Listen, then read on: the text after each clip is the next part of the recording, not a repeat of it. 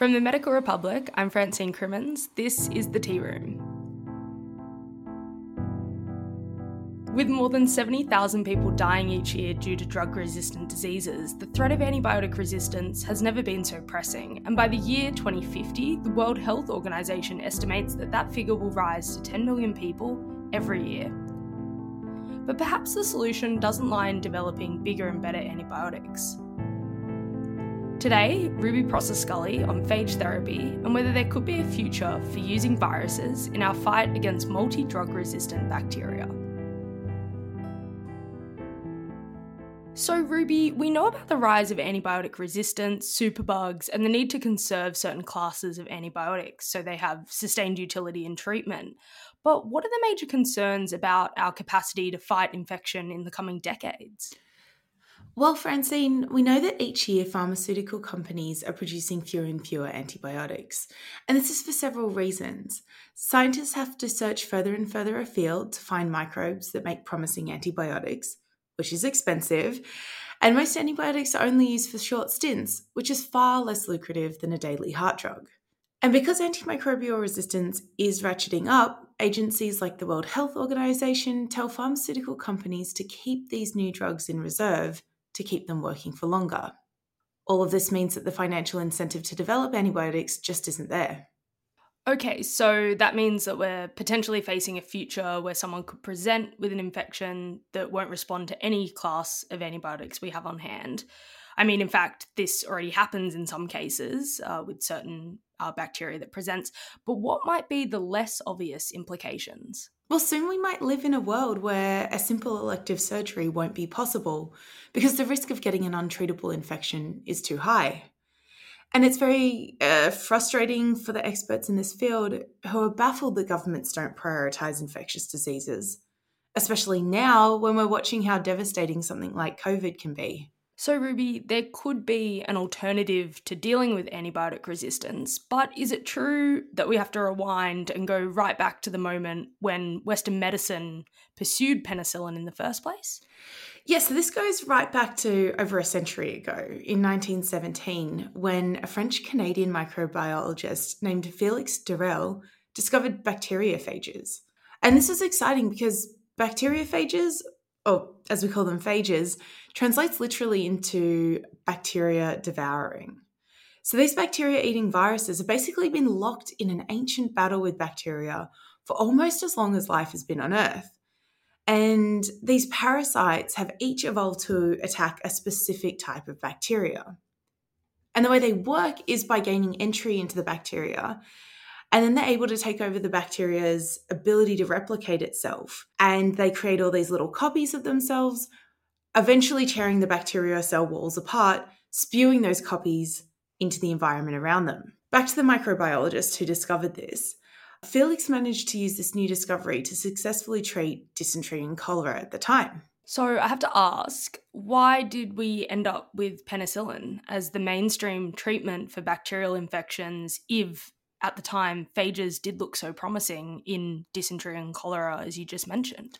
Well, funnily enough, Alexander Fleming's discovery of penicillin didn't come to a decade later, but when it happened, it ushered in the antibiotic age. That's largely because antibiotics were just simpler to manufacture and deliver, especially to soldiers on the front line and people suffering from war wounds. And while phages have been used since in parts of Eastern Europe and former Soviet Union countries, they were largely discarded in the West. For many reasons, but not least of which was the fact that Russia was an enemy during the Cold War, and so phages came to be considered a, a Russian kind of medicine. Of course, uh, politics in medicine. Yeah. So, Ruby, that history is quite fascinating. Uh, but what would be a practical application of phage therapy today? So, phages could be used to treat infections that can't be treated with traditional antibiotics.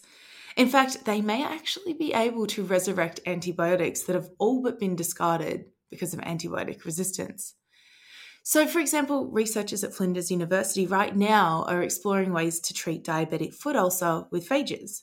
Unfortunately, the five year mortality following foot amputation for diabetic foot ulcer is more than 70%. One of the most common causes of infection is a bacteria unknowingly carried by one in three of us. And thanks to our overuse of antibiotics, golden staph bacteria is getting harder and harder to treat. So, Professor Peter Speck and his team think that the odds of surviving diabetic foot ulcer could be improved by dressing the wound with a material steeped in phages. What stage are Professor Peter Speck and his team at for trialling this treatment? So, the team has wounded diabetic mice and infected them with golden staph. They then treated some of these mice with phages and they looked at how the wound healed compared with mice who were treated with either saline or vancomycin, which is an antibiotic of last resort with some really nasty off target effects on the nervous system and kidneys. They found that the wounds of mice treated with saline became ulcerated, full of pus, and spread. In contrast, wounds treated with either phages or antibiotics healed, and the bacterial loads were significantly lower in the phage group than the antibiotic group by the end of the study. Professor Speck said the findings were highly likely to be able to be replicated in humans given the similarity of the bug and the setting of infection. And what makes this approach promising is its possible shelf life. Scientists have already developed dressings bound with phages that can survive at room temperature for a year, so, a version made for diabetic foot ulcer could be used in clinics and hospitals, even in the most remote parts of the country. And what about phage therapy as a more, say, miraculous treatment for people for whom conventional approaches to treat infection have failed? So, while this research is preliminary, phage therapy has already led to some pretty miraculous recoveries. Perhaps the most well known case is Tom Patterson, a professor of psychiatry who was struck down with a multi drug resistant strain of Acinetobacter baumannii while travelling in Egypt in late 2015. So, this bug is an opportunistic pathogen and it's become so notorious among soldiers returning from Iraq and Afghanistan that it's been dubbed Iraqibacter. And its prevalence in hospitals around the world earned it a spot in the World Health Organization's most urgent antibiotic resistant threats. Okay, so to get that bacteria really doesn't sound like a good outcome. So, what happened to Professor Patterson? So, he was medevaced from Egypt and eventually was returned to a hospital at the University of California in San Diego, where he and his wife, who's an infectious disease epidemiologist, actually worked together as AIDS researchers at the University of California, too. So, for Professor Patterson, things were not looking good. What had started as a gallstone lodged in his bile duct, triggering pancreatitis, soon became much worse. The bacteria thriving in the abscess of his abdomen had become resistant to more than a dozen antibiotics, and it quickly became clear that Professor Patterson was dying. Several times, the superbug leaked into his bloodstream, triggering septic shock, and he lost more than 40 kilos over the course of his illness. So, his wife, Professor Steffanie Strathdee, went home and quickly found a paper describing alternative treatments for A. baumannii. And one of these was phages. She said she knew what they were from her microbiology degree, but didn't know that they were used in treating bacterial infections. But of course, finding out this information was just the start. She then had to find a doctor who could actually treat using phages, and she wasn't having much luck. So, like any good person of science, she quickly turned to her large network of friends and colleagues. And remarkably, all these responses started to flood in from researchers clinicians around the world offering their expertise. And one of the researchers who offered to help was Australian microbiologist Dr. Jeremy Barr, who was, conveniently at the time, completing his postdoctoral research at San Diego State University. So she'd found her expert in Dr. Jeremy Barr who could come and help her, but what about the specific phages that they would have needed? Well, the phages themselves started coming in from total strangers around the world who had viruses that matched that particular A. baumannii strain. And after receiving the phages, Dr. Barr and his colleagues had about 36 to 48 hours to clean and prepare them. And what does that cleaning stage involve, and why do you have to prepare them? Scientists often source phages from sewage, and so there's an estimated million trillion trillion phages on this planet. Around 30 billion are believed to move through each of us each day, so sewage is the perfect hunting ground for them. Cleaning is also a really important step because the phages are grown in the lab in bacteria, and when they erupt from the cell, they leave potentially toxic bacterial debris in their wake. Jeremy Barr's team ended up working around the clock 24 hours a day in different shifts for several days to get these ready so that they could be administered to Tom as fast as possible. The treating clinicians decided on a dose of about a billion phages, which they would inject into his bloodstream. Again, this was a bit of a gamble because, unlike static antibiotics, the number of phages in a patient's body will grow and shrink depending on how well the viruses encounter bacteria, reproduce, and kill them. This means that clinicians have to match the phages to the specific strain of bacteria, deliver them in the correct form, and make the dose high enough for it to work.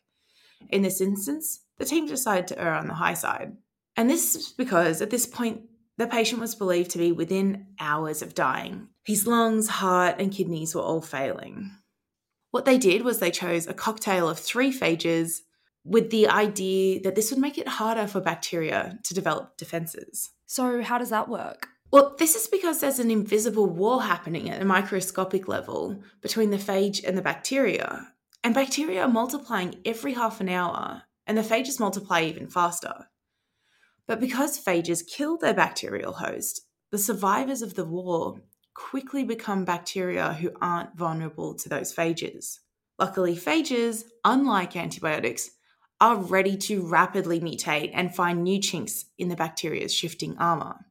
So within days of the cocktail injection, Professor Patterson woke up from his months long coma. He raised his head off the pillow and kissed his daughter's hand. Their nightmare seemed to be over.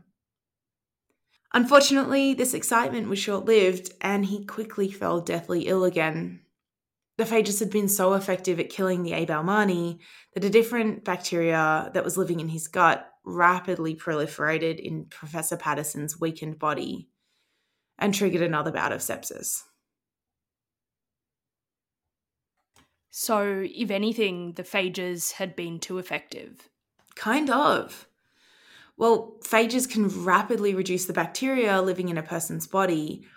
They'll also never totally clear the infection, and once the predator runs out of prey, the phages can't survive long either. So, instead, something else like the patient's immune system or antibiotics is needed to step up and finish the job. This relentless arms race, though, has a remarkable benefit for us because it means that this could be key in reviving defunct antibiotics. When a bacteria is being attacked by an antibiotic and a phage at the same time, metaphorically speaking, the bacteria has to make a decision about what mutation's going to allow it to best survive. In the case of Professor Patterson, the superbug dropped this capsule that the phages used to attack them.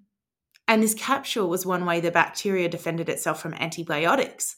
So dropping it made them vulnerable to the antibiotic treatment again. So it stands to reason that some failing antibiotic regimens that have been sitting on the shelves, not really working anymore because of multi drug resistance, could be resurrected by phage therapy. Did Professor Patterson make a full recovery? He was very sick and it took a long time, but yeah, it turns out the combination of treatment that finally enabled Professor Patterson to kick the infection eventually let him leave hospital and return to work. And more importantly, this case was a watershed moment for medical phage research. So, Ruby, what's the chance that phage therapy is ever going to be something that's more widely available or say in the pharmacy? There are several things that need to happen. In as you can see in Professor Patterson's case, it took a whole community of researchers to come together to find the exact right phage that would kill his strain of bacteria. And we need to find a way of ramping this up so that researchers and clinicians have those phages handy in a much quicker period of time. And while compassionate use cases have dramatically increased around the globe, I mean, we've only seen a couple of dozen people receiving phage therapy here in Australia.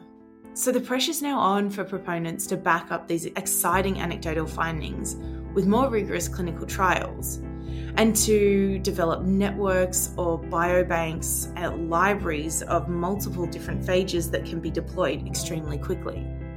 Only then will phages really be ready to take their place among the packets of antibiotics at your local pharmacy.